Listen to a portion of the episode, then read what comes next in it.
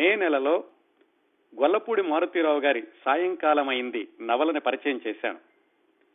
కేవలం సినిమా కబుర్లే కాదు మంచి విషయాలు మనసుని కదిలించే అంశాలు సున్నితమైనటువంటి భావాలను కూడా విని ఆస్వాదించి అభినందించగల రసహృదయులైన శ్రోతలు ఎంతో మంది ఉన్నారు అని నాకు కొండంత విశ్వాసాన్ని ఇస్తున్న మీ అందరికీ కృతజ్ఞతలు తెలియజేస్తూ ఈ రోజు మరొక మంచి పుస్తకం విశేషాలని మీ ముందుకు తీసుకొస్తాను. ఈ రోజు పరిచయం చేయబోయే పుస్తకం పేరు రచయిత ఇందులోని అంశం ఇలాంటివన్నీ చెప్పబోయే ముందు కొన్ని విషయాలు చెప్తాను. గత రెండు మూడు దశాబ్దాల్లో అంటే ఇరవై ముప్పై సంవత్సరాలు నుంచి చూసుకుంటే గనక ప్రపంచం అంతట్లో అభివృద్ధి చెందిన చెందుతున్న దేశాల్లో సాంకేతికంగానే కాకుండా చాలా రంగాల్లో ఎన్నో మార్పులు పురోభివృద్ధి కలిగిన సంగతి మనందరికీ తెలిసిందే. ఈ పరిణామం పురోగతి వీటి వల్ల కలిగిన ఒక ప్రభావం ఏమిటంటేనండి మనిషి జీవితంలో వేగం హెచ్చింది. స్పీడ్ అయిపోయింది లైఫ్ అంతా. ఎవరిని పలకరించినా బిజీ బిజీ ఉరుకులు పరుగులు పరుగు పందాలు చిన్నప్పటి నుంచి చూసుకుంటే నర్సరీకి ముందే ప్రీ స్కూల్ నుంచి మొదలైనటువంటి విద్యార్థి దశ స్కూలు కాలేజీ యూనివర్సిటీ అన్ని చోట్ల పోటీ ప్రపంచాలే. ఆగితే ఎక్కడ వెనక పడిపోతామోనన్న భయం వెనకాల నుంచి పెద్దవాళ్ళు ముందుకు తోస్తూ ఉంటారు. అన్ని రంగాల్లో కూడా ఇదే పరిస్థితి అండి. విద్యార్థి కానీ ఉద్యోగి కానీ వ్యాపారి కానీ రాజకీయవేత్త కానీ ఎవరైనా ఎప్పుడైనా ఎక్కడైనా పరుగు పరుగు పరుగు. పక్కవాడిని తొక్కుకుంటూ పైకి ఎదగాలని ఇంకా ఇంకా ఏదో సాధించాలని అనుక్షణం ఆరాటం. ప్రతిక్షణం పోరాటం. చాలా చోట్ల ఇలాంటి సందర్భాలన్నీ చూస్తూ ఉంటాం. మరి ఈ పరుగు పోటీతత్వం వీటితో వచ్చినటువంటి బై ప్రొడక్ట్స్ ఏమిటంటే ఒత్తిడి మానసికమైన అశాంతి కొన్నిసార్లు అనారోగ్యాలు.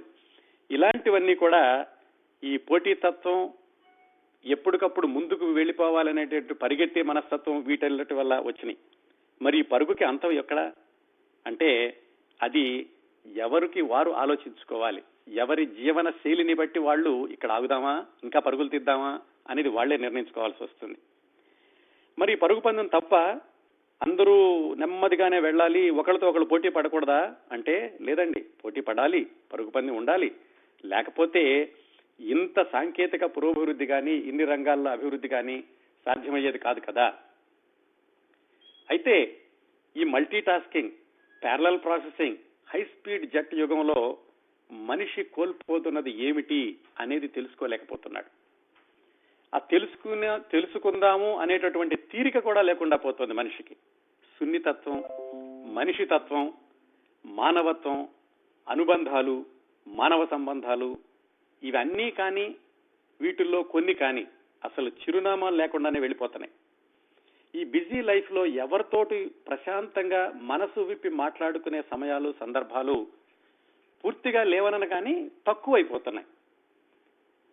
పరుగు పందెం జీవితంలో ఒక్క క్షణం ఎప్పుడైనా ఆగి వెనక్కి తిరిగి చూసుకుని మనం నడిచొచ్చిన దారులు మనతో కలిసి నడిచిన ఆత్మీయులు మనల్ని పలకరించిన చిరునవ్వులు మన చెంపల్ని తడిమిన కన్నీటి బొట్లు వీటి గురించి ఎప్పుడైనా ఆలోచించామా ఎన్నిసార్లు ఆలోచించామో ఒక్కసారి వెనక్కి తిరిగి ఆలోచించుకుంటే ఎవరికి వాళ్ళకి సమాధానం దొరుకుతుంది. ఈ ఆలోచనల్లో నుంచి నేను ఎప్పుడో ముప్పై సంవత్సరాల క్రిందట ఒక చిన్న కవిత రాశాను. జీవితపు మలిసంజలో నిల్చొని వెనుతిరిగి చూస్తే నీ కోసం నిలిచిన నేస్తం నేను వెంటాడే జ్ఞాపకం ఒక్కరైనా ఒక్కటైనా మిగిలి ఉంటేనే బ్రతుకు సార్థకం. పాతికేళ్ళ క్రిందటే అంటే ఇప్పుడు ఇందాక చెప్పిన విషయాలన్నీ ఇప్పుడు ఈ రోజుల్లో ఈ కంప్యూటర్ యుగంలో ఈ పోటీ యుగంలో జరుగుతున్నాయి.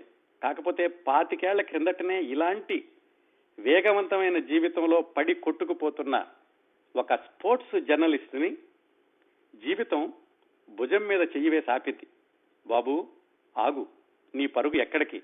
ఒక్కసారి వెనక్కి తిరిగి చూడు అని కాలం భుజం మీద చెయ్యి వేసి వెనక్కి తిరిగి చూడమని చెప్పింది ఆ స్పోర్ట్స్ జర్నలిస్ట్ని. అలా అతను వెనక్కి తిరిగి చూసినప్పుడు ఎవరు కనిపించారంటే ఇప్పుడు యూనివర్సిటీలో చదువుకునేటప్పుడు ఎంతో ఆత్మీయంగా ఉంటూ కేవలం తనని విద్యార్థిగానే కాకుండా ఒక మిత్రుడిగా గౌరవిస్తూ జీవిత పాఠాలు బోధించిన ప్రొఫెసర్ గారు కనిపించారు. వెనక్కి తిరిగి చూసినప్పుడు ఈ హడావుడి లైఫ్లో ఎలా కనిపించారు? మరణశయ్య మీద రోజులు లెక్క పెట్టుకుంటూ కూడా చిరునవ్వుతో బ్రతకడానికి జీవితానికి మధ్యన ఉన్నటువంటి వ్యత్యాసాన్ని తెలియచేస్తూ అనంతమైన సానుకూల దృక్పథాన్ని జీవితం పట్ల ప్రేమని పంచుతూ ఆ ప్రొఫెసర్ గారు కనిపించారు. ఒక్క క్షణం ఆలోచించాడు ఈ స్పోర్ట్స్ జర్నలిస్ట్. నేనేం చేస్తున్నాను? ఇంత హడావుడిగా ఎక్కడికి పరిగెడుతున్నాను? ఎన్నో సంపాదించాను? ఇంకా ముందుకెళ్తున్నాను? ఆ ప్రొఫెసర్ గారు పదహారు సంవత్సరాల క్రితం బాబు ఎప్పుడైనా కల్పిస్తూ ఉంటూ అంటే ఒక్కసారైనా వెనకెళ్ళి ఆయన పలకరించానా? అని ఆలోచించుకుని వెళ్ళాడు ఆయన దగ్గరికి. ఆయన దగ్గరికి వెళ్ళినప్పుడు ఆ పరుగు పందెంలో ఏం కోల్పోతున్నాడో ఆ స్పోర్ట్స్ జర్నలిస్ట్కి తెలియచేశారు ఈ ప్రొఫెసర్ గారు. ఆ ప్రొఫెసర్ గారికి అది చివరి దశ. ఆత్మీయని పంచు ఆత్మీయతని పంచుతూ మానవత్వపు పరిమళాలను విరజిమ్ముతున్న ఆ ప్రొఫెసర్ గారింట్లో ఆ ప్రొఫెసర్ గారి మాటల్లో ఈ స్పోర్ట్స్ జర్నలిస్ట్కి మరో ప్రపంచం కనిపించింది. ఆ మరో ప్రపంచమే ఈ పుస్తక రూపం ధరించింది. గత ఇరవై సంవత్సరాలుగా ప్రపంచవ్యాప్తంగా నలభై ఒక్క భాషల్లోకి అనువదించబడి పద్నాలుగు మిలియన్ల కాపీలు అమ్ముడుపోయి కొన్ని దేశాల్లో పాఠ్య గ్రంథంగా కూడా అరుదైన గౌరవాన్ని పొందిన ఈ పుస్తకం పేరు ఈసారికి మీలో చాలా మంది ఊహించే ఉంటారు. ఈ పుస్తకం కేవలం నూట తొంభై పేజీలు. అది కూడా హాఫ్ సైజులోనండి. చిన్న పుస్తకం.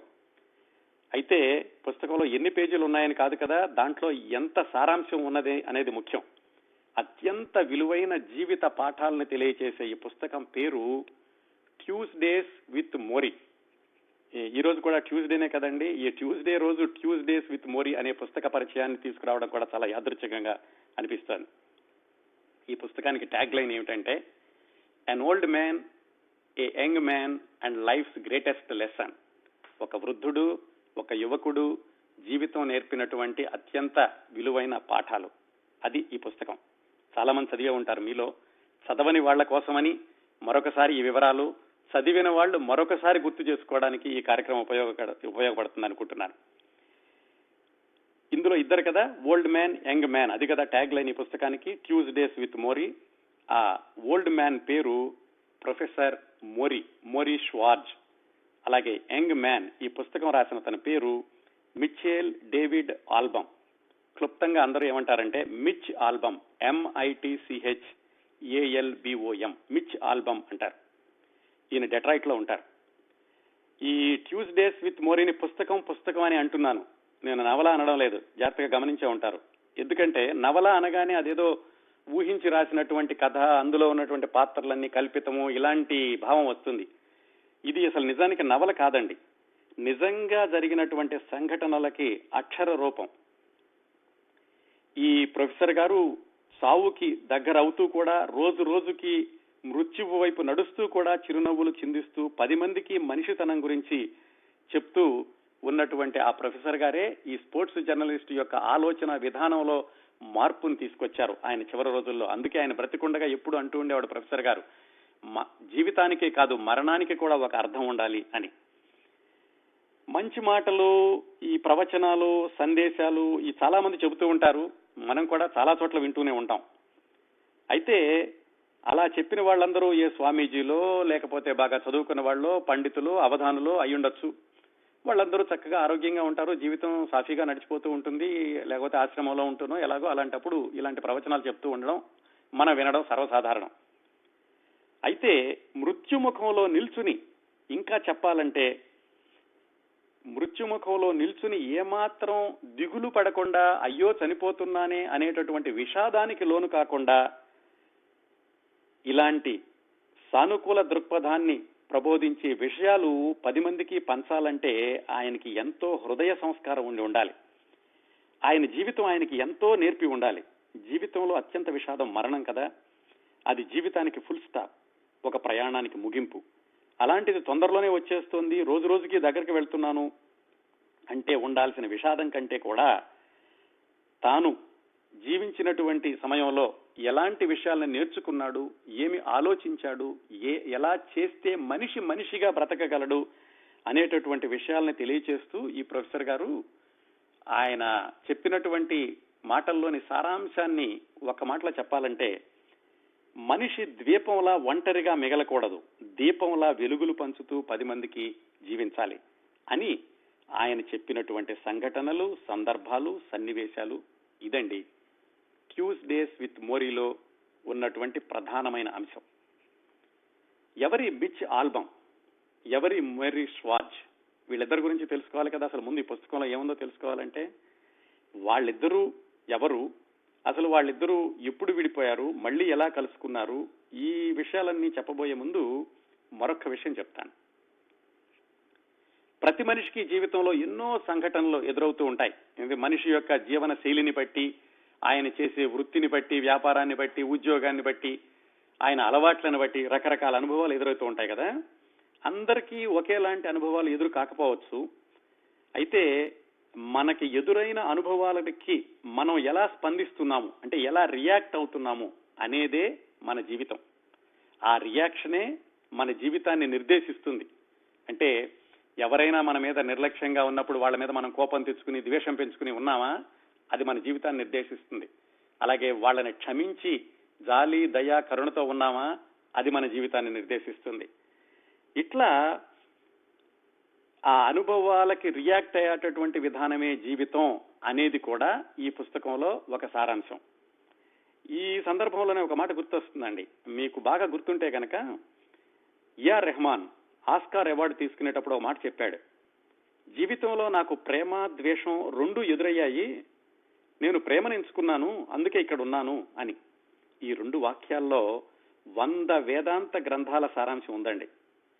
ఎదురైన అనుభవాల నుంచి ఏమి నేర్చుకుంటున్నాం ఏం తీసుకుంటున్నాం దానికి మనం ఎలాగ ప్రతిస్పందిస్తున్నాం అనేది మన జీవిత విధానాన్ని నిర్దేశిస్తుంది. ఇవి ఎందుకు చెప్పానంటే ఈ పుస్తకానికి కారణమైనటువంటి క్యూస్ డేస్ విత్ మోరీ పుస్తకానికి కారణమైనటువంటి ప్రొఫెసర్ మోరీ ఈ పుస్తకం రాసినటువంటి మిచ్ ఆల్బమ్. వీళ్ళిద్దరికీ కూడా వయసులో నలభై సంవత్సరాల తేడా ఉంది. ఈ పుస్తకం రాసేటప్పటికి అంటే ప్రొఫెసర్ గారి వయసు డెబ్బై ఏడు సంవత్సరాలు మిచ్ ఆల్బమ్ వయసు ముప్పై ఏడు సంవత్సరాలు. వీళ్ళిద్దరి జీవితాల్లో కూడా వాళ్ళ వాళ్ళ వ్యక్తిగత జీవితాల్లో చిన్నతనంలో వాళ్ళకి ఎదురైనటువంటి అనుభవాలు లో ఒక సారూప్యత ఉంది. ఒకలాంటి అనుభవాలు కాదు అంటే సేమ్ కాదు సిమిలర్ ఎక్స్పీరియన్సెస్ వాళ్ళకి చిన్నప్పుడు ఎదురయ్యాయి.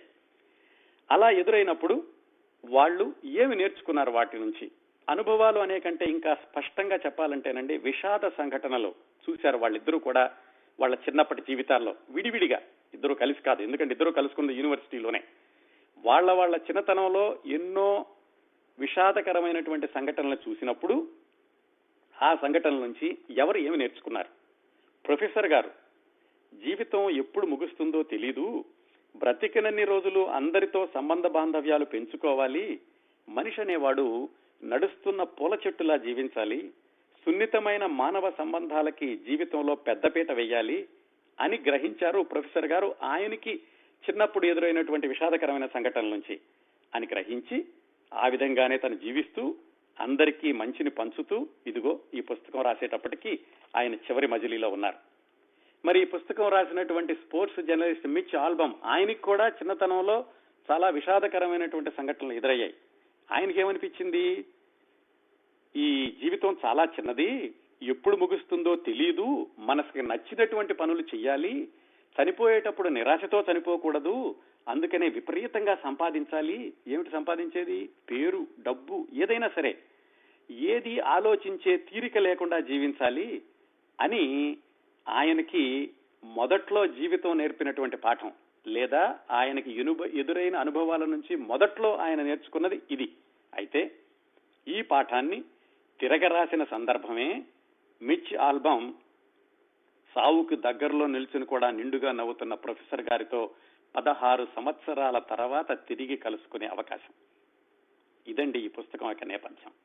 నిజానికి ఈ పుస్తకంలోని అంశాలు ఎంతగా హృదయాన్ని హత్తుకుంటాయో ఎంతగా మనసుల్ని కదిలిస్తాయో ఎంత సున్నితంగా ఉంటాయో మనకి ఎలాగా మరో సరికొత్త ప్రపంచాన్ని చూపిస్తాయో ఈ మిచ్ ఆల్బమ్ అలాగే ఈ మోరిష్ వార్జ్ వాళ్ళ ఇద్దరి జీవితాలు కూడా అంత ఆసక్తికరంగా ఉంటాయి.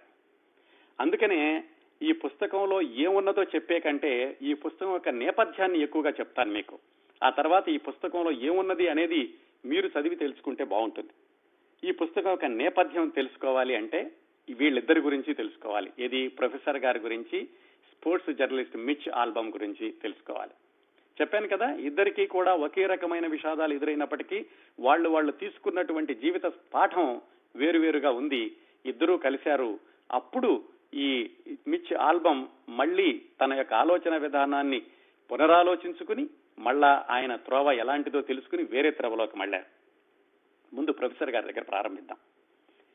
ప్రొఫెసర్ మోరీ స్వాచ్ చాలా చిన్నతనంలోకి బాగా వెనక్కి వెళితే దాదాపుగా వంద సంవత్సరాల క్రిందట అనుకోవచ్చండి. వాళ్ళ నాన్నగారు రష్యా నుంచి అమెరికాకి వచ్చారు. ఆ రష్యాలో జరిగేటటువంటి యుద్ధం వాటిని తప్పించుకోవడానికని ఆయన అమెరికా వచ్చారు. అయితే వచ్చేటప్పటికి వాళ్ళ నాన్నగారికి పెద్దగా ఇంగ్లీష్ రాదు. అందుకని చాలా షై ఫీలింగ్లో ఆత్మన్యూనతా భావంలో ఉండేవాడు. ఈ ప్రొఫెసర్ మోరీ అంటే అప్పటికి ప్రొఫెసర్ కాదండి చిన్న పిల్లడు ఇంకా. ఆయనకి దాదాపుగా ఎనిమిది సంవత్సరాల వయసు ఉంది ఉన్నప్పుడు మనం ఈ కథను ప్రారంభిద్దాం.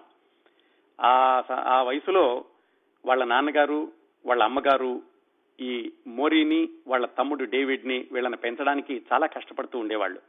ఎందుకంటే స్థిరమైన ఆదాయం లేదు. అప్పుడే వేరే దేశం నుంచి వచ్చారు. ఇంగ్లీష్ కూడా సరిగ్గా రాదు. వాళ్ళ అమ్మ ఏదో చిన్న ఐస్ క్రీమ్ షాప్లో పనిచేస్తూ ఉండేది. వాళ్ళ నాన్నగారు ఏ ఏ ఉద్యోగం కూడా స్థిరంగా ఉండేది కాదు. చాలా రోజులు వాళ్ళు అంటే వాళ్ళ నాన్నగారి పిల్లల్ని ప్రభుత్వం ఇచ్చేటటువంటి ఆ దాని మీద ఎక్కువగా ఆధారపడుతూ ఉండేవాళ్ళు. ఇలా చాలా కష్టాలతో పరిమితమైనటువంటి సంపాదనతో నడుస్తూ ఉన్నప్పుడు ఈ పిల్లలిద్దరూ కూడా బాగా చిన్నపిల్లలుగా ఉన్నప్పుడు అక్కడ ఇక్కడ చిన్న చిన్న పనులు చేసేవో వాళ్ళు సంపాదించేది వాళ్ళు సంపాదిస్తూ ఉండేవాళ్ళు. ఇదంతా ఇప్పుడు పంతొమ్మిది వందల ఇరవై రెండు అంటే దాదాపు వంద సంవత్సరాల క్రిందట అనుకోండి. ఎనిమిది సంవత్సరాల వయసు ఉండగా ఈ మోరీ అంటే ఈ పుస్తకం రాసేటప్పటికి ప్రొఫెసర్ గారు ఆ మోరీ యొక్క వాళ్ళ అమ్మగారు చనిపోయారు ఒక హాస్పిటల్లో. అనారోగ్యం వల్ల చాలా రోజుల క్రితం ఒక హాస్పిటల్లో చేర్పించారు. ఆ రోజు హాస్పిటల్ నుంచి ఒక టెలిగ్రామ్ వచ్చింది. ఆ టెలిగ్రామ్ చదవడం కూడా వాళ్ళ నాన్నగారికి రాదు. ఎందుకంటే ఇంగ్లీష్ తెలియదు కదా. ఆయన టెలిగ్రామ్ చదవమని పెద్ద కొడుకు మోరీకి ఇచ్చాడు. మోరీ టెలిగ్రామ్ ఓపెన్ చేసి చదివాడు. దాంట్లో ఉంది we regret to inform you death of so and so etcetera etcetera అని. ఆ సంఘటన ఆయనకి విపరీతంగా గుర్తుండిపోయింది మోరీకి. ఎనిమిది సంవత్సరాల వయసు. ఆ తల్లిని మృతదేహాన్ని తీసుకుని వాళ్ళు శ్మశానం వైపు వెళ్తుంటే పక్కనే తన తోటి పిల్లలు స్కూల్కి వెళ్తున్నారు అదే రోజు పొద్దున్నే. ఈయన తల్లి శవం వెనకాల నడుస్తూ వెళ్తున్నాడు. ఆ పిల్లలందరూ ఇతను చూసి నవ్వారట. అప్పుడు అనుకున్నాడు ఏమిటి ఇది? అమ్మమో ఇలా అయిపోయింది వెళుతున్నాను వాళ్ళు నవ్వుతున్నారు. అప్పటి నుంచి కూడా ఆ చిన్నపిల్లడిలో ఒక విధమైనటువంటి ఆలోచన తరంగాలు మొదలైనవి అలా ఎనిమిది సంవత్సరాల వయసులో తల్లిని కోల్పోయాక మోరీకి వాళ్ళ తమ్ముడిని వాళ్ళిద్దరిని కూడా కనెక్టికట్లో ఒక హాస్టల్ లాంటిది ఉంటే అక్కడికి పంపించాడు వాళ్ళ నాన్న. ఆ హాస్టల్లో ఇలాగే కొంచెం అనాథలైనటువంటి వాళ్ళు లేకపోతే ఎక్కువగా తల్లిదండ్రులు చూడని వాళ్ళు ఇలాంటి వాళ్ళందరూ ఉండేవాళ్ళు. అక్కడ కొంచెం బాగానే ఉంది కాస్త తిండేది దొరికేది. ఇప్పటికి ఎంత వయసు? ఎనిమిది తొమ్మిది సంవత్సరాలు. అక్కడ ఉండగా ఏం జరిగిందంటే ఒకరోజు వాళ్ళు ఉండేటటువంటి హాస్టల్కి చుట్టుపక్కల ఏదో పెద్ద అడవిలాగా ఉంటే ఈ అన్నదమ్ములిద్దరూ కూడా రాత్రిపూట అందులోకి వెళ్ళి ఉందామని ఏదో సాహసం చేద్దామని వెళ్ళారు. బాగా వర్షం కురిసింది. ఆ మర్నాడు ఎప్పుడో తెల్లవారుదామని వచ్చి పడుకున్నారు. మర్నాడు పొద్దున్నే లేచేటప్పటికి వాళ్ళ తమ్ముడు కాళ్ళేవో నొప్పిగా ఉన్నాయి అన్నయ్య లేవలేకపోతున్నాను అన్నాడు. అప్పుడు తెలిసింది అతనికి పోలియో వచ్చింది. అయ్యో రాత్రి అడవిలోకి వెళ్ళకుండా ఉంటే బాగుండేదేమో తమ్ముడికి ఇది జరిగేది కాదేమో అనుకున్నాడు కానీ పోలియో వ్యాధి ఎప్పటి నుంచో ఉండి ఉంటుంది అది బయటపడింది అప్పుడు. అది రెండో విషాదం మోరీ అంత చిన్న వయసులోనే చూసింది. అయితే ఆ తర్వాత ఒక చిన్న మంచి విషయం ఏం జరిగిందంటే మోరీ వాళ్ళ నాన్నగారు రెండో వివాహం చేసుకున్నాడు. ఆ సవతి తల్లి మోరీకి ఎంతో ప్రేమని పంచిచ్చింది. ఏది చనిపోయినటువంటి తల్లిని మించినటువంటి ప్రేమని ఈ సవతి తల్లి అందించింది. కాకపోతే తండ్రికి మాత్రం ఈ మొదటి భార్య గురించి అంటే మోరీ యొక్క అమ్మ గురించి ఆ సవతి తల్లి దగ్గర మాట్లాడడం ఎప్పుడూ తండ్రికి ఇష్టం ఉండేది కాదు. అసలు తండ్రి ఎక్కువగా మాట్లాడేవాడు కాదు ఈ పిల్లలిద్దరితోటి ఇవన్నీ గమనిస్తున్నాడు చాలా చిన్నపిల్లడిగా ఉన్నప్పటి నుంచి మోరీ మోరీ ఆ, ఆవిడ ఏం చేసిందంటే సవతి తల్లి చదువు మీద బాగా వీళ్ళని కేంద్రీకరించి బాగా చదువుకోండి బాగా చదువుకుంటే పైకి వస్తారు అని ప్రోత్సహించి చదువుకునేలాగా చేసింది వీళ్ళిద్దరిని. చూడండి మనుషుల్లో ఎంత తేడాలు ఉంటాయి మంచితనం ఎక్కడి నుంచి వస్తుంది అలాగే వ్యతిరేకత ఎక్కడి నుంచి వస్తుంది అనేది ఇలాంటి మనుషులను చూస్తే తెలుస్తూ ఉంటుంది. సాధారణంగా సవతి తల్లి అంటే ఇబ్బందులు పెడతారు ఇలాంటివి చూశాం కానీ ఈ సవతి తల్లి మాత్రం మోరీని వాళ్ళ తమ్ముడిని బాగా చదువుకోమని ప్రోత్సహించి చదవడానికని ఆవిడ సహాయం చేసేది. అప్పుడు కూడా పెద్ద ఆదాయం ఉండేది కాదు. అయితే తండ్రి ఏం చేశాడు? ఈ మోరీని ఇలా ఎంతకాలంలో చదువుకుంటే ఉంటే మనకి జీవితం ఎలా గడుస్తుంది? నువ్వు కూడా సంపాదిద్దువు కానీ రాని ఆయన పనిచేసే చోటకి తీసుకెళ్ళాడు ఏమిటి ఆయన పనిచేసేది? ఒక తివాచీలు చేసేటటువంటి కర్మాగారం లాంటిది. ఇతను చాలా చిన్న పిల్లడు పదకొండు పన్నెండు సంవత్సరాలు. అక్కడికి వెళ్ళగానే మోరీకి ఎదురైంది ఏమిటంటే అంత దుమ్ము ధూళి ఆ ఎగిరిపడేటటువంటి దూది పింజలు ఇవన్నీ కూడా అక్కడ పనిచేసే వాళ్ళు కూడా చాలా అనారోగ్యంతో ఉండేవాళ్ళు. అక్కడికి వెళ్ళాక వాళ్ళ నాన్న ఆ యజమాని దగ్గరికి తీసుకెళ్ళాడు తీసుకెళ్ళి ఇదిగో మా అబ్బాయి ఇతను కూడా పనికి వస్తాడు ఏమైనా పని పెంచగలవా అని అడిగాడు. ఆ యజమాని నవ్వాడు మీకే పని చూపించలేకపోతున్నాను మీ అబ్బాయికి కూడా పని చూపిస్తాను ఇంత చిన్నపిల్లాడు ఏం చేస్తాడులే అన్నాడు. అక్కడ ఉన్నటువంటి వాతావరణాన్ని చూశాక మోరీకి ఏమనిపించిందంటే జీవితంలో ఏ పనైనా చేయొచ్చు కానీ ఒకడి శ్రమని దోపిడీ చేసేటటువంటి పని మాత్రం చేయకూడదు. మన శ్రమని దోపిడీకి ఇవ్వకూడదు అలాగే ఒకళ్ళ శ్రమ మీద ఆధారపడి మనం సంపాదించకూడదు అనేటటువంటి విషయాన్ని అంత చిన్న వయసులోనే తెలుసుకున్నాడు మోరి. నాన్న పెద్దగా పట్టించుకునేవాడు కాకపోయినా సవతి తల్లి ఇచ్చినటువంటి ప్రోత్సాహంతో బాగా చదువుకున్నాడు. బాగా చదువుకుని ఎంతగా చదువుకోవడం అంటే ఆయన మాస్టర్స్ డిగ్రీ చేసి పిహెచ్డి చేసి షికాగో యూనివర్సిటీలో ఎక్కడో పిహెచ్డి కూడా చేసి ఉద్యోగం సంపాదించుకున్నాడు. ఉద్యోగం సంపాదించుకుని యూనివర్సిటీలో ప్రొఫెసర్గా చేస్తూ ఉండేవాడు. అప్పుడు మరొక విషాదాన్ని చూశాడు. ఆ విషాదం ఏమిటంటే ఒకరోజు ఆయనకి న్యూయార్క్ నుంచి ఎక్కడో గవర్నమెంట్ దీని నుంచి ఫోన్ వచ్చింది పోలీసుల దగ్గర నుంచి. ఏమిటంటే ఇక్కడ ముసలాయన చనిపోయి ఉన్నాడు మీ పేరు ఎలాగో తెలిసింది మీరు రిలేటెడ్ అని మీరు వస్తారా అని. వెళ్ళి చూస్తే అది తండ్రి శవం. గవర్నమెంట్ అదే ప్రభుత్వం ఉండేటటువంటి మార్చురీలను ఎక్కడో పెట్టించారు. ఏం జరిగిందంటే వాళ్ళ నాన్న అంతకు ముందు రోజు రాత్రి బయటకు వెళుతున్నట్టు ఏదో షికారుకు అన్నట్టుగాను వాకింగ్ కన్నా వెళుతుంటే వెనకాల ఎవరో దొంగలు దొంగలు పడి డబ్బులు డబ్బులు కావాలని ఆయన్ని వెంటబడేసరికి ఆ పరిగెత్తుతూ పరిగెత్తుతూ అలసిపోయి ఎక్కడో ఒక చోట పడి చనిపోయాడు. ఆ చనిపోయినట్టు తండ్రిని గుర్తించడానికి పోలీసులు పిలిచారు. అది ఇంకో విషాదం ఆయన జీవితంలో చూసింది. ఇవన్నీ చూసినటువంటి ఆ మోరి మన పుస్తకం వచ్చేటప్పటికి ప్రొఫెసర్ మోరి నేర్చుకున్నది ఏమిటి? జీవితంలో ప్రేమని ఎలా పంచాలో సవతి తల్లి దగ్గర నుంచి నేర్చుకున్నాడు. పిల్లల్ని ఇంకా మంచిగా ఎలా పెంచొచ్చో తండ్రి విధించినటువంటి పరిమితుల నుంచి నేర్చుకున్నాడు. అలాగే జీవితం ఎప్పుడు ముగుస్తుందో తెలియదు ఎనిమిది సంవత్సరాల వయసులో తల్లి కొనిపోయింది తండ్రి అలా బయటకు వాకింగ్కి వెళుతూ అర్ధరాత్రి పోయాడు. ఈ జీవితం ఎప్పుడు ముగుస్తుందో తెలియదు. ఇలాంటి జీవితంలో ప్రేమని పంచుతూ పది మందితో మంచిగా ఉంటూ ఉంటే బాగుంటుంది అనుకుని ఆయన తర్వాత ప్రొఫెసర్ అయ్యాక కూడా అందరితో మంచిగా ఉంటూ ఉండేవాడు. ఎప్పుడు పది మంది చుట్టూ ఉండేవాళ్ళు. వివాహం చేసుకున్నాడు ఇద్దరు పిల్లలు ఆ పిల్లలిద్దరినీ కూడా చాలా స్వేచ్ఛగా వాళ్ళకి ప్రేమతోటి ప్రేమతో ఎలా ఉండాలి అనేవి చెబుతూ పెంచుకుంటూ వచ్చాడు.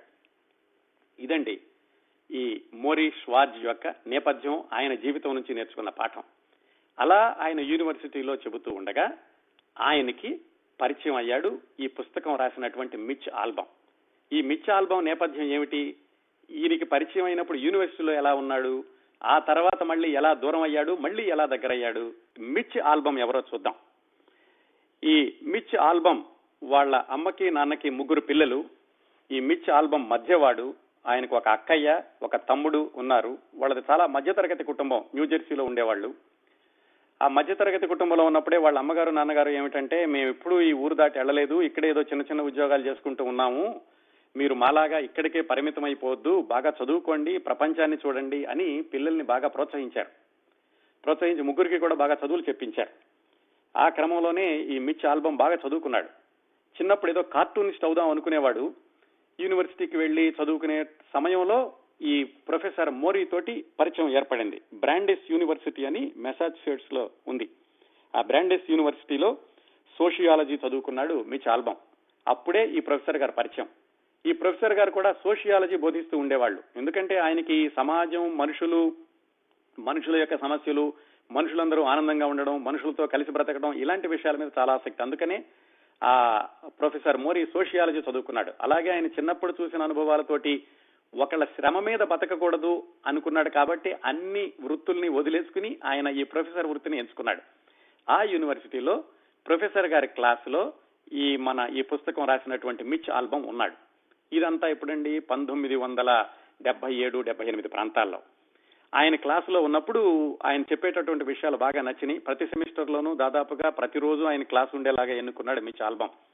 ఆయనకి చాలా దగ్గర అయ్యాడు ప్రొఫెసర్ మోరీ కూడా ఏమిటంటే మిచ్ ఆల్బమ్ని ఏదో స్టూడెంట్ లాగా కాకుండా సొంత కొడుకులాగా ఒక ఫ్రెండ్ లాగా ఒక ఆత్మీయుడు లాగా చూస్తూ ఎక్కువగా మాట్లాడడం ఇద్దరూ కలిసి అలా వాకింగ్కి వెళ్ళడం జీవితం గురించి చెప్పడం ఇలాంటివన్నీ చేస్తూ ఉండేవాడు ప్రొఫెసర్. ఆ విధంగా చాలా దగ్గరయ్యాడు. ఆ ప్రొఫెసర్ గారిని కూడా మిచ్ ఆల్బమ్ కోచ్ అని పిలుస్తూ ఉండేవాడు చాలా చనువుగా అలా వాళ్ళిద్దరి మధ్యన అనుబంధం పెరిగింది. పంతొమ్మిది వందల డెబ్బై తొమ్మిదిలో గ్రాడ్యుయేషన్ అయ్యింది మిచ్ ఆల్బమ్కి అయిపోయే రోజు వాళ్ళ అమ్మని నాన్నని తీసుకెళ్ళాడు గ్రాడ్యుయేషన్కి వాళ్ళ తమ్ముడిని కూడా తీసుకెళ్ళాడు ప్రొఫెసర్ గారికి పరిచయం చేశాడు. ప్రొఫెసర్ గారు వాళ్ళ అమ్మ నాన్నకి చెప్పాడు.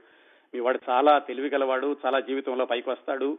సరే ఈ రెండేళ్ళు మనం కలిసి నా దగ్గర చదువుకున్నావు నువ్వు చాలా అనుబంధం పెరిగింది. అప్పుడప్పుడు మాట్లాడుతూ ఉండు కనీసం ఫోన్ చేస్తూ ఉండు అని చెప్పాడు ఈ మిచ్ ఆల్బమ్కి ఆ విధంగా ఆయన గ్రాడ్యుయేషన్ అయ్యాక వచ్చేసాడు మిచ్ ఆల్బమ్. వచ్చాక ఏం చేయాలి? ఆయనకి మ్యూజిక్ మీద చాలా ప్రేమ ఉండేది. మ్యూజిక్లో అనుభవం కూడా ఉంది. అందుకని చెప్పి మ్యూజిక్ బ్యాండ్స్తో కలిసి ఆయన పియానో ఏదో వాయించేవాడు. వాళ్ళతో కలిసి ప్రదర్శనలు ఇవ్వడం చాలా రకరకాల దేశాలు వెళ్ళడం యూరోప్ కూడా వెళ్ళడం ఇలాంటివన్నీ చేయడం ప్రారంభించాడు మిచ్ ఆల్బమ్. ప్రొఫెసర్ సంగతి మర్చిపోయాడు. ప్రొఫెసర్ గారు ఇంకా ఆయన జీవితాన్ని ఆయన కొనసాగిస్తున్నాడు అలాగా మంచిగా అందరితో మంచిగా ఉంటూ ఈ మిచ్ ఆల్బమ్ ఈ మ్యూజిక్లో పడిపోయాడు. ఆయన అప్పుడు వాళ్ళ మేనమామ గారు ఒక అపార్ట్మెంట్లో ఉంటే ఆ కింద మిచ్ ఆల్బమ్ ఉండేవాడు. వాళ్ళ మేనమామకి అప్పుడు వయసు నలభై ఐదు నలభై ఆరు సంవత్సరాలు. ఆ మేనమామ గారు ఇప్పుడు నిరాశగా ఉండేవాడు. ఏదో ఉద్యోగం చేస్తున్నాడు. కాకపోతే స్పోర్ట్స్ మ్యాన్ అవుదాం అనుకున్నాడు అవలేకపోయాడు. అందుకని ఆ నిరాశతో ఉండేవాడు. ఎప్పుడు ఈ మిచ్ ఆల్బమ్ తోటి తన కబుర్లు పంచుకుంటూ ఉండేవాడు. మిచ్ ఆల్బమ్ కూడా ఆయన కూడా ప్రభావితం చేశాడు తన వ్యక్తిత్వం తోటి. ఆ వాళ్ళ మేనమామను చూసి ఏమిటి ఎప్పుడు ఈయన ఇంత నిరాశగా ఉంటాడు అన్నప్పుడు మిచ్ ఆల్బమ్కి తెలిసింది ఏమిటంటే జీవితంలో మనకి ఇష్టం లేని పని చేయకూడదు. ఇష్టమైన పని చేస్తే మనం నిరాశ లేకుండా ఉంటాము అనేది ఒక పాఠం నేర్చుకున్నాడు. సడన్గా హఠాత్తుగా ఉన్నట్టుండి ఆ మేనమామకి ప్యాంక్రియాస్ క్యాన్సర్ వచ్చింది. ఆ క్యాన్సర్ వచ్చినప్పుడు అతి చిన్న వయసులో అంటే నలభై ఐదు నలభై ఆరు సంవత్సరాల వయసులోనే మృత్యువుకి చాలా దగ్గరయ్యాడు. ఆ సమయంలో కూడా మిచ్ ఆల్బమ్తో చాలా కబుర్లు చెప్తూ ఉండేవాడు. ఏమిటోరా జీవితం ఇలా అయిపోయింది ఏమీ సాధించలేకపోయాను. ఈ పిల్లల్ని స్కూల్లో చేరుస్తున్నాను కానీ ఈ సెమిస్టర్ అయ్యే వరకు కూడా నేను బ్రతుకుతానో లేదో నేను చనిపోయా కొంచెం మా పిల్లల్ని చూస్తావా? ఇలా చాలా విషాదంగా చెబుతూ హఠాత్తుగా ఒకరోజు చనిపోయాడు ఆ మేనమామ. ఆ విషాదం మిచ్ ఆల్బమ్కి ఏమి నేర్పిందంటే జీవితం చాలా చిన్నది. నిరాశతో బ్రతకూడదు ఎప్పుడు వెళ్ళిపోతామో తెలీదు. అందుకని హడావుడి గందరగోళం బాగా సంపాదించాలి ఇష్టమైన పని చేయాలి ఈ మ్యూజిక్లో పెద్దగా ఏం వస్తుంది లేదు ఇంకేమైనా చేయాలి అనుకుని ఆ మ్యూజిక్ను వదిలేసేసి మళ్ళా కాలేజీలో చేరి జర్నలిజం ఏదో చదివి దాని నుంచి స్పోర్ట్స్ జర్నలిస్ట్ అయ్యాడు. నెమ్మది నెమ్మదిగా ఆ స్పోర్ట్స్ జర్నలిస్ట్ ఆ జర్నలిజంలో ఎదుగుతూ డెట్రాయిట్లో ఒక పత్రికలో చేరాడు. ఆ పత్రికలో కాలమ్స్ రాస్తూ బాగా పేరు తెచ్చుకున్నాడు. అతి కొద్ది కాలంలోనే. ఎంత పేరంటే ఇంకా అసలు తీరికలు ఊపిరి పీల్చుకోవడానికి కూడా తీరిక లేనంతగా కాలమ్స్ రాస్తూ ఉండేవాడు. అన్ని మెయిన్ స్పోర్ట్స్ కూడా ఆయనే కవర్ చేస్తూ ఉండేవాడు. అంతర్జాతీయంగా వెళ్ళి ఒలింపిక్ గేమ్స్ వాటి గురించి రాసేవాడు. ఇంకా ఆ పరుగుకి ఎక్కడా కూడా సెమికోలన్ అనేది లేకుండా పరుగులు ప్రారంభించాడు. రెంట్కి తీసుకోవడం మానేశాడు ఇళ్ళు కొనేశాడు కార్లు కొన్నాడు. అలాగే తను ప్రేమించినటువంటి అమ్మాయిని ఏడు సంవత్సరాల తర్వాత వివాహం చేసుకున్నాడు. ఎందుకంటే టైం లేదు వివాహం చేసుకోవడానికి. వివాహం చేసుకున్నాక కాపురం పెట్టడానికి కూడా టైం లేదు. అంత బిజీగా హడావిడిగా పత్రికల్లో రాయడం ఆయనకి బ్రహ్మాండమైనటువంటి అవార్డులు వచ్చినాయి జర్నలిస్ట్ గాను టీవీలో షోస్ చేసేవాడు రేడియోలో టాక్ షోస్ చేసేవాడు. ఇన్ని పనులతోటి ఏమాత్రం ఖాళీ లేకుండా హడావిడిగా పరిగెడుతూ జీవితం నుంచి నేర్చుకున్నది సాధించేదేదో త్వరగా సాధించేసేయాలి అని నేర్చుకుంటూ అలా వెళుతూ ఉన్నాడు మిచ్ ఆల్బమ్ పంతొమ్మిది వందల తొంభై ఐదు తొంభై ఐదు ప్రాంతం వచ్చిందండి. అప్పటికి మిచ్ ఆల్బమ్ ఇలా హడావుడిగా పరిగెడుతున్నాడు. అక్కడ ప్రొఫెసర్ గారు ఏమైందో ఒకసారి చూద్దాం. ఇన్ని సంవత్సరాల్లో ఎప్పుడు కూడా ప్రొఫెసర్ గారికి మళ్ళీ హలో చెప్పేటటువంటి ఆలోచన రాలేదు తీరిక లేదు మిచ్ ఆల్బమ్కి. జీవితంలో అయితే చాలా పేరు తెచ్చుకున్నాడు చాలా సంపాదించాడు. ఆ ప్రొఫెసర్ గారి సంగతి ఏమైందంటే ఈలోగా అరవయో సంవత్సరం వయసు నుంచి ఆయనకేదో కొంచెం అనారోగ్యం మొదలైంది. అంత ముందు వరకు ఆరోగ్యం చాలా బాగుండేది. ఈ అనారోగ్యం మొదలైనప్పుడు ముందుగా ఆస్తమా ఏదో వచ్చింది. ఆ తర్వాత కొన్ని రోజులకి సడన్గా ఉన్నట్టుండి ఏదో ఆయన కాళ్ళు పట్టు తప్పపోవడం మొదలైనవి పంతొమ్మిది వందల తొంభై నాలుగు మధ్య ప్రాంతాల్లో అలాగా. ఒకసారి ఏదో నడుస్తూ నడుస్తూ ఫుట్పాత్ నుంచి పడిపోయాడు. సాధారణంగా డాన్సులు చేస్తున్నవాడు అందరి దగ్గరికి వెళ్ళి ఒకసారి డాన్స్ చేస్తూ కూడా కాళ్ళు సరిగా మొరాయించిన సరిగా కదలలేదు. దాంతో ఆయనకి ఏదో అనుమానం వచ్చి భార్యతో కలిసి డాక్టర్ దగ్గరికి వెళ్ళాడు. డాక్టర్లు అన్ని పరీక్షలు చేశారు. చేసి ఏమీ దొరకటం లేదు అంతా బాగానే ఉంది. ఈ శరీరంలో నుంచి ఒక ఎముక భాగాన్ని తీసుకొచ్చి దేనో పరీక్ష పంపిద్దామని పంపించారు. పంతొమ్మిది వందల తొంభై నాలుగులోనండి. పంపించినప్పుడు ఆయనకి ఏఎల్ఎస్ అనేటటువంటి చాలా అరుదైన వ్యాధి ఉంది అని డాక్టర్లు నిర్ధారించారు.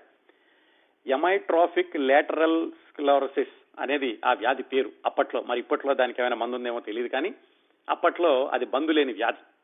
అది ప్రొఫెసర్ గారికి చెప్పడానికని వాళ్ళు జాగ్రత్తగా ఆయన్ని పిలిచి వాళ్ళ ఆవిడని కూడా కూర్చోబెట్టి పక్కన చాలా ఫ్లయర్స్ అవి ఇచ్చి ఏది బ్యాంకులో మనం అకౌంట్ ఓపెన్ చేస్తే కనుక చాలా పుస్తకాలు ఇస్తారు చూడండి అలాగ పుస్తకాలన్నీ ఇచ్చి వాళ్ళిద్దరికీ కూడా అన్ని సలహాలు చెప్పి జీవితం ఎలా కొనసాగించాలి రెండు సంవత్సరాల కంటే ఎక్కువ బ్రతకరు.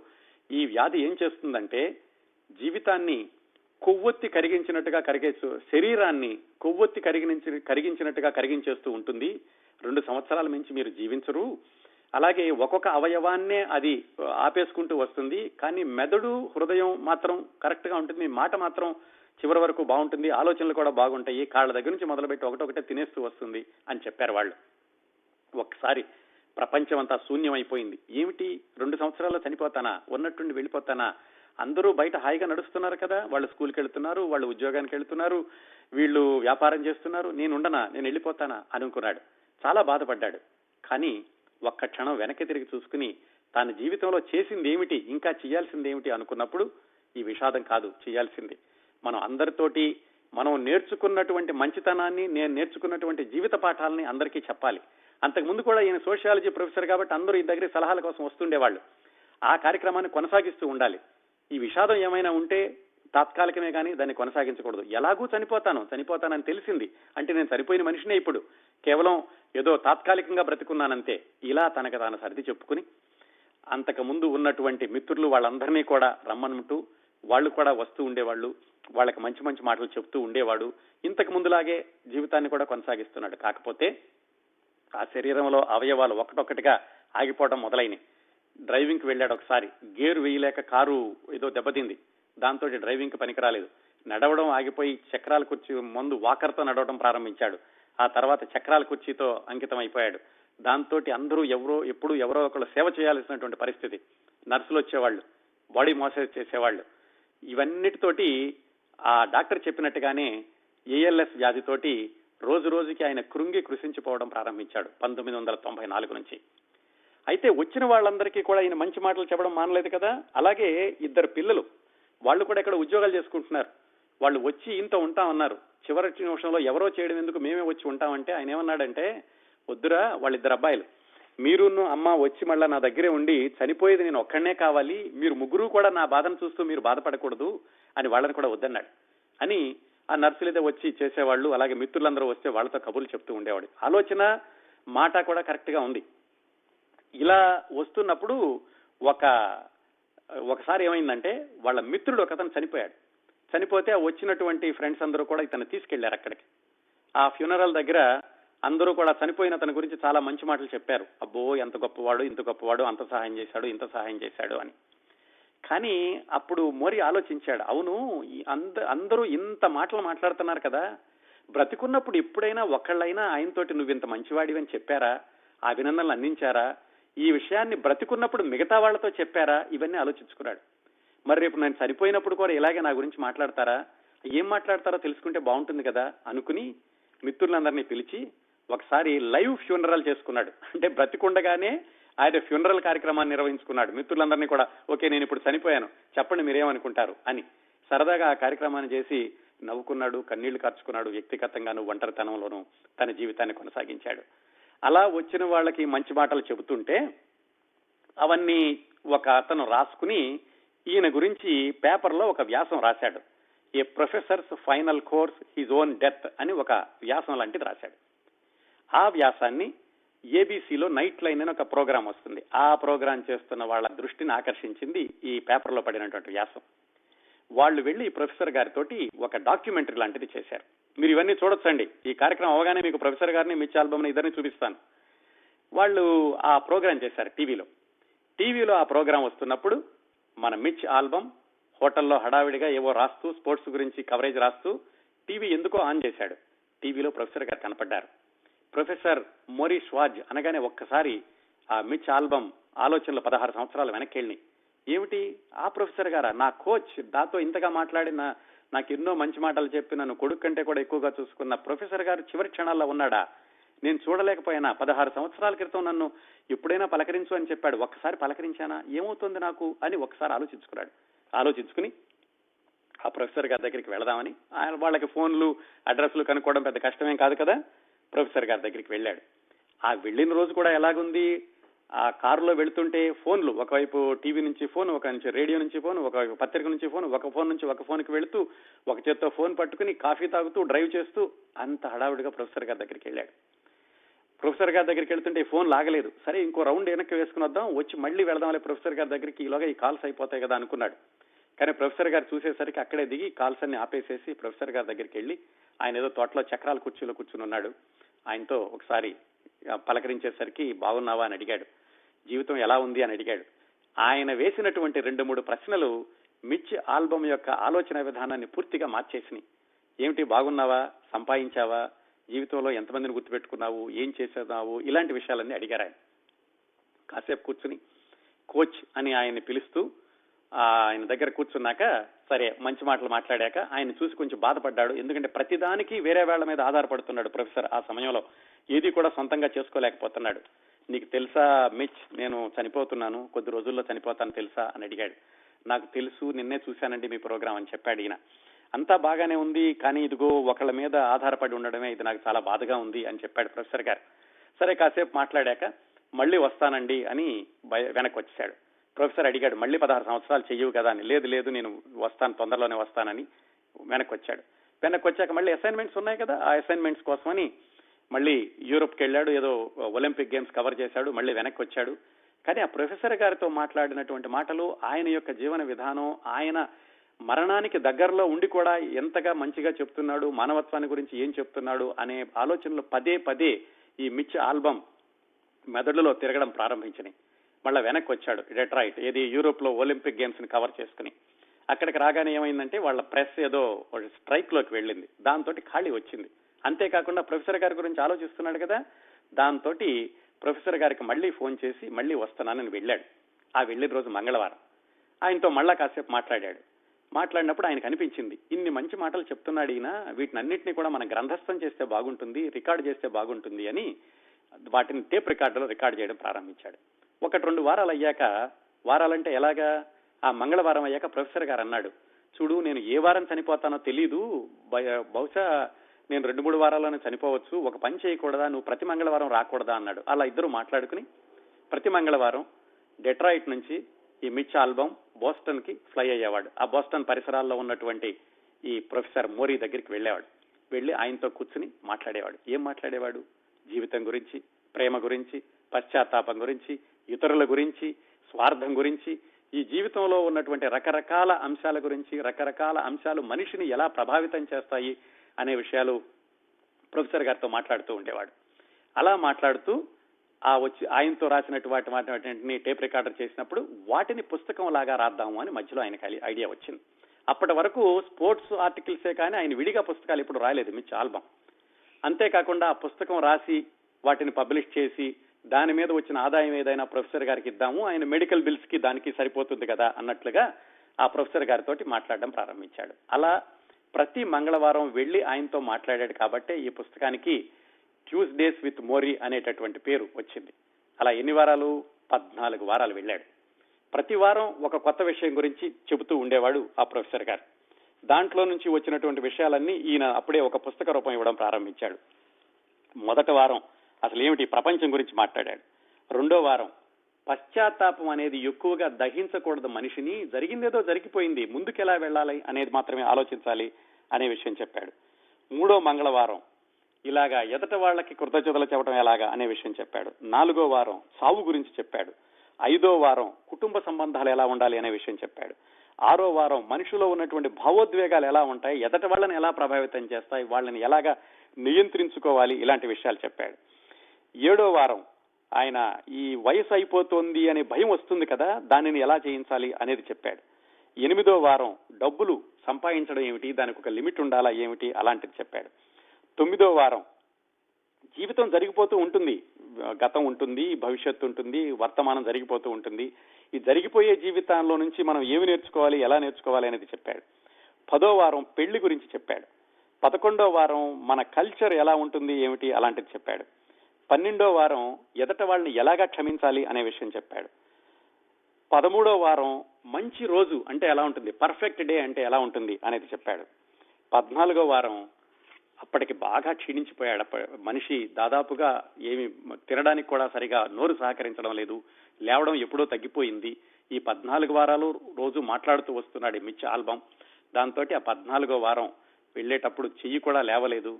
ఒకసారి ప్రొఫెసర్ గారి ఆయన ఆ చెక్కిలి దగ్గర తన చెక్కిలి పెట్టాడు. ఆయన కళ్ళెమటే కారుతున్నటువంటి నీళ్ళను తుడిచాడు మిచ్ ఆల్బమ్. మళ్ళీ వస్తాను సార్ మళ్ళీ మంగళవారం వస్తానని చెప్పి బయటకు వచ్చేసాడు. అది పంతొమ్మిది వందల తొంభై ఐదు నవంబర్లో అక్టోబర్ చివరి మంగళవారం నవంబర్ చివరి మంగళవారం నవంబర్లో మొదటి మంగళవారం ఆయన వచ్చేశాక అదే సంవత్సరం పంతొమ్మిది వందల తొంభై ఐదు నవంబర్ నాలుగో తేదీన ఈ ప్రొఫెసర్ మోరీ నిద్రలోనే కన్నుమూశాడు. ఆయన కన్నుమూసేటప్పుడు కూడా అందరినీ కూడా చుట్టూతా ఉండమన్నాడు కానీ ఎవరు కూడా ఏడవద్దు ఎవరు కూడా నన్ను గురించి బాధపడవద్దు నేనేం బాధతో వెళ్ళడం లేదు నా జీవితాన్ని పరిపూర్ణంగా జీవించాను ప్రపంచానికి ఏం ఇవ్వాల్సిందో ఇచ్చాను. ఈ పద్నాలుగు వారాలుగా నా స్టూడెంట్ వచ్చి నా భావాలన్నింటినీ కూడా రాసుకున్నాడు అని తృప్తితో చనిపోతున్నాను అన్నట్లుగా ఆయన ఆ శనివారం చనిపోయాడు. ఆయన బ్రతికుండగానే ఎక్కడ తనను పూడ్చి పెట్టాలో కూడా నిర్ణయించుకున్నాడు. సరే ఆ ఆ కార్యక్రమాలన్నీ అయిపోయినాయి. ఆయన చివరి కార్యక్రమాలన్నీ. మిచ్ ఆల్బమ్ పద్నాలుగో వారం చూశాక మళ్ళీ వారం ఆయన కలుద్దాం అనుకున్నాడు.